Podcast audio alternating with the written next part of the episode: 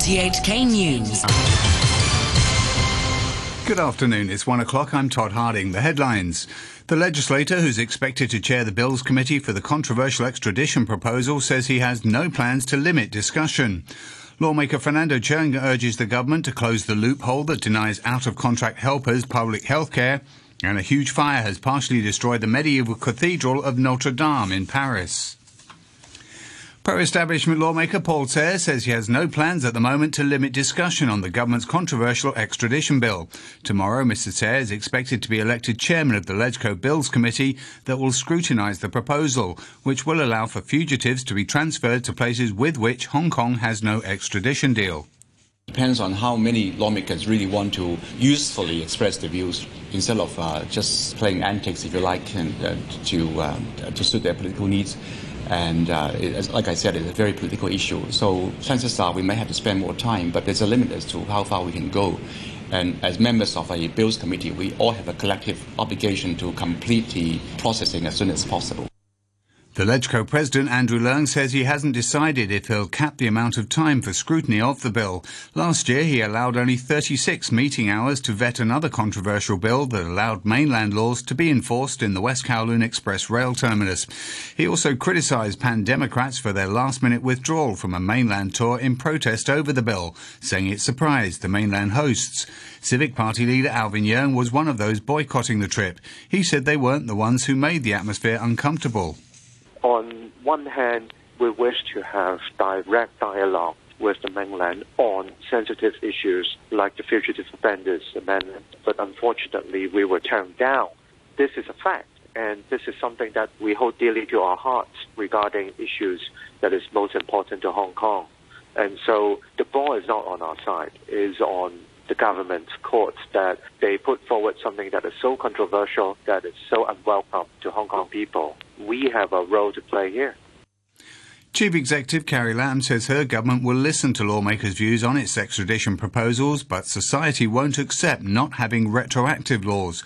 And Mrs. Lam says the government will push ahead, even if the changes come too late to extradite a Hong Kong man to Taiwan over the death of his girlfriend. The government will try very, very hard in order to provide the legal basis for us to proceed. But if we do not have that legal basis, we simply could not proceed. So since we have already introduced the legislation to provide that legal basis, the question now is not entirely uh, for us, it's for the Legislative Council to also display that same sort of compassion and empathy and try to uh, speed up the legislative exercise to give us that legal basis to proceed. I think that is also the wish of the family. To other news, Labour Party lawmaker Fernando Cheung says the government should act quickly to close what he calls a loophole where foreign maids cannot access public health care once they've lost their job.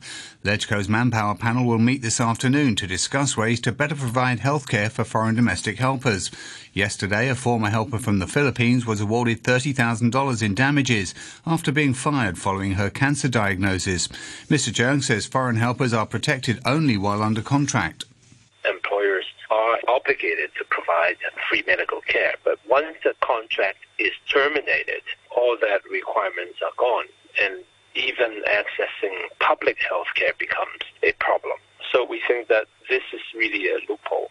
We would like to see this change, and also if it requires a change of the standard employment contract or that it is requiring any enactment of a new law, we would like to see the government to act on this. A study by Citibank says around half the multimillionaires in Hong Kong expect property prices to drop in the coming year, and the wealthy are more interested in buying properties overseas instead of in Hong Kong or in China. The bank says there are 511,000 multimillionaires in the SAR, a record high in 16 years. It adds that the affluent usually have most of their wealth invested in fixed assets like properties, and 56% of them think the SAR's home prices will go down in the coming year. The bank's consumer business manager, Lawrence Lam, says that doesn't mean the rich are losing confidence in the local property market, which he thinks will rebound in the coming quarters. He adds that the multimillionaires are just hoping to diversify their assets when they show more interest in buying flats outside of Hong Kong and China. In terms of the interest, I will see two things. I don't think it's the reason of the losing confidence of Hong Kong and China. It's just because the property price is actually quite high also. You look at the return and look at all this, right? At the same time, I think the government's measure on the cooling down the market, you cannot say that it's not having any impact. And also, you look at the current portfolio of the multimillionaire, they hold almost 1.9 properties in Hong Kong. So from the diversification uh, perspective, from the return perspective, they actually want to look for opportunity outside Hong Kong and mainland China. Beijing has eased the way for Hong Kong filmmakers to enter the mainland market. The government says central authorities agreed to lift limits on the number of Hong Kong people taking part in mainland films and content requirements for co-productions. Hong Kong filmmakers will also get the chance to take part in mainland film awards. The chief executive, Carrie Lam, says she's expecting more measures in future and cautioned local filmmakers to produce appropriate content. Hong Kong is very proud of our freedom of expression, and so uh, we welcome uh, movie makers to make the best use of that freedom of expression to do uh, a diversity of movies. Uh, but if these movies have to be screened or made in another jurisdiction, then of course they have to follow the rules and regulations of that jurisdiction. The head of Volkswagen, Herbert Diess, says he's not proud of his company's association with the Chinese government in light of its detention of thousands of Muslim Uyghur people in the western province of Xinjiang. Volkswagen has invested in a car production plant in Xinjiang. Here's the BBC's Robin Brandt. China is hugely important to VW. It accounts for about 40% of the cars it sells. But China has been accused of forcefully detaining and sometimes abusing tens of thousands of Muslim Uyghur Chinese in dozens of camps in the western province of Xinjiang, a place where VW invested in a new production plant with its Chinese state owned partner in 2013. A massive fire has partially destroyed the medieval Cathedral of Notre Dame in Paris. The blaze gutted the roof and top of the spire. Some flames could still be seen rearing up in the night sky, but the fire brigade says the main stone structure has been saved. One firefighter was seriously injured as the blaze was brought under control. President Emmanuel Macron visited the 800 year old building and thanked firefighters for their work in tackling the blaze. À Paris et dans cette cathédrale Notre-Dame est évidemment euh, un terrible drame. It's been a terrible drama. I want to thank the firemen of Paris. They worked several hours and are still fighting fire. They have extreme courage and determination and great professionalism. I want to tell them thanks from the whole nation. The worst has been avoided even if the battle isn't totally won. Mr. Macron said the cathedral would be rebuilt. The cause of the fire isn't yet known. An Australian grandmother has been reunited with her grandchildren in a refugee camp in northeast Syria after a three year campaign to reach them. The children's parents took them to Syria to join the Islamic State group in 2014, where their father gained notoriety by posting a picture of one of his sons holding a severed head on social media. From Sydney, here's the BBC's Phil Mercer. From her home in suburban Sydney, Karen Nettleton has for years tried to free her grandchildren from their nightmare in Syria. They were orphaned in the conflict and are living in a refugee camp after fleeing Baghouz, the Islamic State's final stronghold. 17 year old Zainab has two children of her own and is expecting another.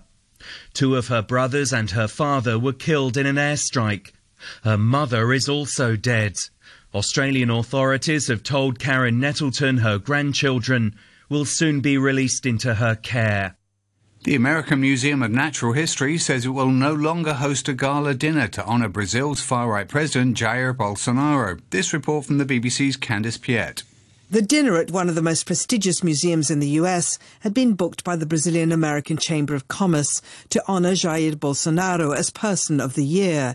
But only last week, Mr. Bolsonaro said he might open up a vast section of pristine Amazon jungle to mining and would pardon people fined for deforestation.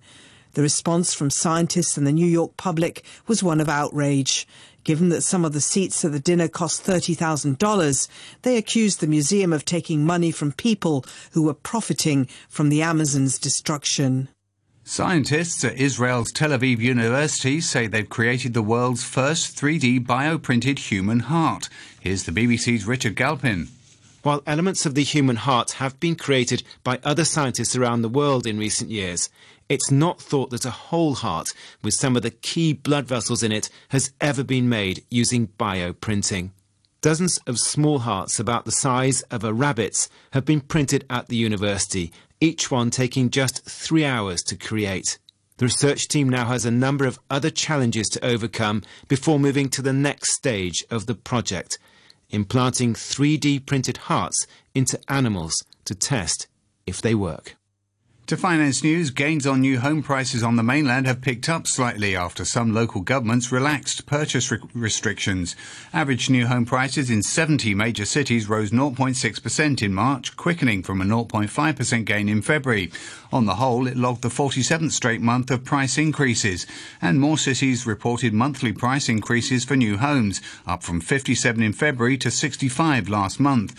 On an annual basis, home prices rose 10.6% in March, the highest highest since April 2017, and also accelerating from a 10.4% gain in February. Australian vitamin maker Blackmores has posted a slump in third quarter profit as tough new import rules in China hammered sales there. Profit fell 43% in the three months ended March. The company has become the highest profile Australian casualty of China's moves to tame a runaway market of parallel traders. From the beginning of this year, Chinese companies that import goods online need to be registered with the government, while certain products are also required to pass through government linked customs warehouses where they incur tax. Locally, a short time ago, the Hang Seng Index was at 30,003. That's 192 points up on the previous close. Turnover stands at $54 billion. To currencies, the US dollar is trading at 111.93 yen, the euro is standing at 1 US dollar and 13 cents, and the pound is worth 10 Hong Kong dollars and 26 cents. And now with the sports news, here's Adam Jung. We start in the English Premier League where Arsenal are back in the top four. They were 1-0 winners at 10-man Watford thanks to a bizarre goal by Pierre-Emerick Aubameyang. It was 10 minutes into the game when the Watford goalkeeper Ben Foster took too long to make a pass. Aubameyang chased him down and knocked the ball into the net for the game's only goal. We are really happy tonight, you know. It was a tough game. At the end we, we, we suffer a bit but uh, we did the job, and that was important to, to win today. I'm a guy who always believe in uh, in uh, small chances, and it was a small chances for me, and I try my best to to to keep the, the goalkeeper, and I did it, and I scored. So I'm happy. It's a long time I wait to score a goal like this, and tonight I'm really really happy. Watford played most of the game with 10 men after striker Troy Deeney was sent off for elbowing Lucas Torreira on the 11th minute. Manager Javi Gracia praised his team despite the loss. Yeah, I'm, I'm very, very proud of my players. It's not different than other games with good result. Today I'm not interested in, in the result. I'm proud. I'm very proud of my players. Uh, we had our chances, one crossbar, one post, uh, with 10 players pressing until the end, creating chances until the end of the game, and mm, we did everything well. But it was, as I said before, it was very, very difficult for us. In the NHL playoffs, the Toronto Maple Leafs are up two games to one in their first round series against the Boston Bruins after a victory at home in Game 3 of their best of seven.